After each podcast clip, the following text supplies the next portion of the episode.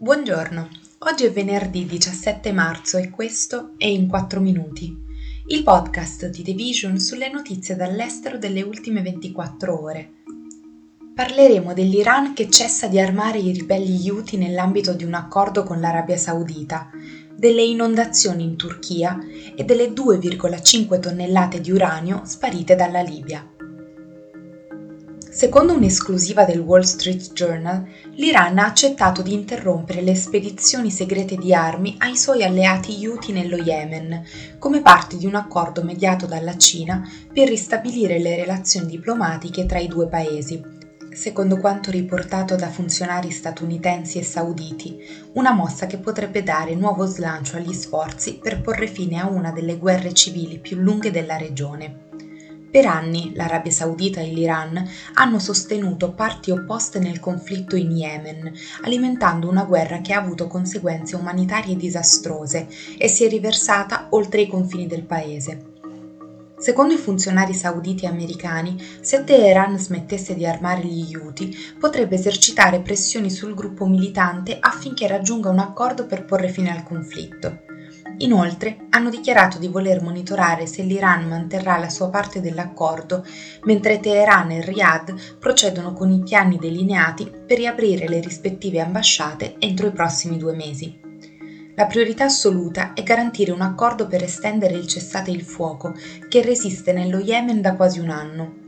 La tregua formale è scaduta a ottobre, ma le fazioni rivali hanno continuato a rispettarne ampiamente i termini, con un netto calo degli attacchi aerei da parte della coalizione militare a guida saudita che combatte nello Yemen e degli attacchi transfrontalieri da parte degli Houthi. Sembra non esserci pace per i civili turchi.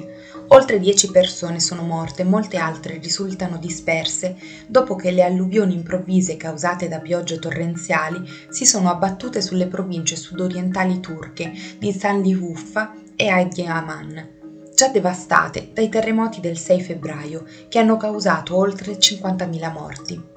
Almeno 12 persone sono state uccise a San Liurfa, tra cui 5 cittadini siriani i cui corpi sono stati trovati all'interno di un appartamento seminterrato allagato e altre due persone morte all'interno di un furgone rimasto intrappolato in un sottopassaggio.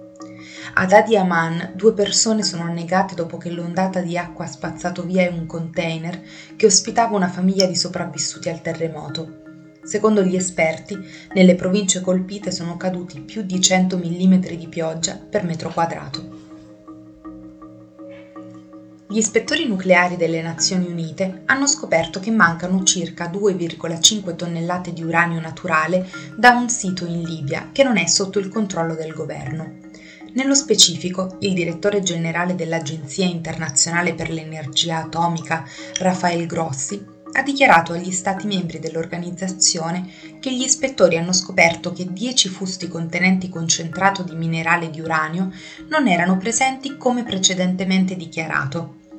L'uranio naturale non può essere utilizzato immediatamente per la produzione di energia o di combustibile per l'uso di bombe, poiché il processo di arricchimento richiede tipicamente che il metallo venga convertito in un gas e poi fatto girare in apposite centrifughe per raggiungere i livelli necessari. Tuttavia, secondo gli esperti, ogni tonnellata di uranio naturale, se nelle mani di un gruppo dotato dei mezzi tecnologici e delle risorse, può essere raffinata fino a raggiungere 5,6 kg di materiale utilizzabile per la produzione di armi. La scoperta è il risultato di un'ispezione originariamente prevista per l'anno scorso, che ha dovuto essere rinviata a causa della situazione della sicurezza nella regione.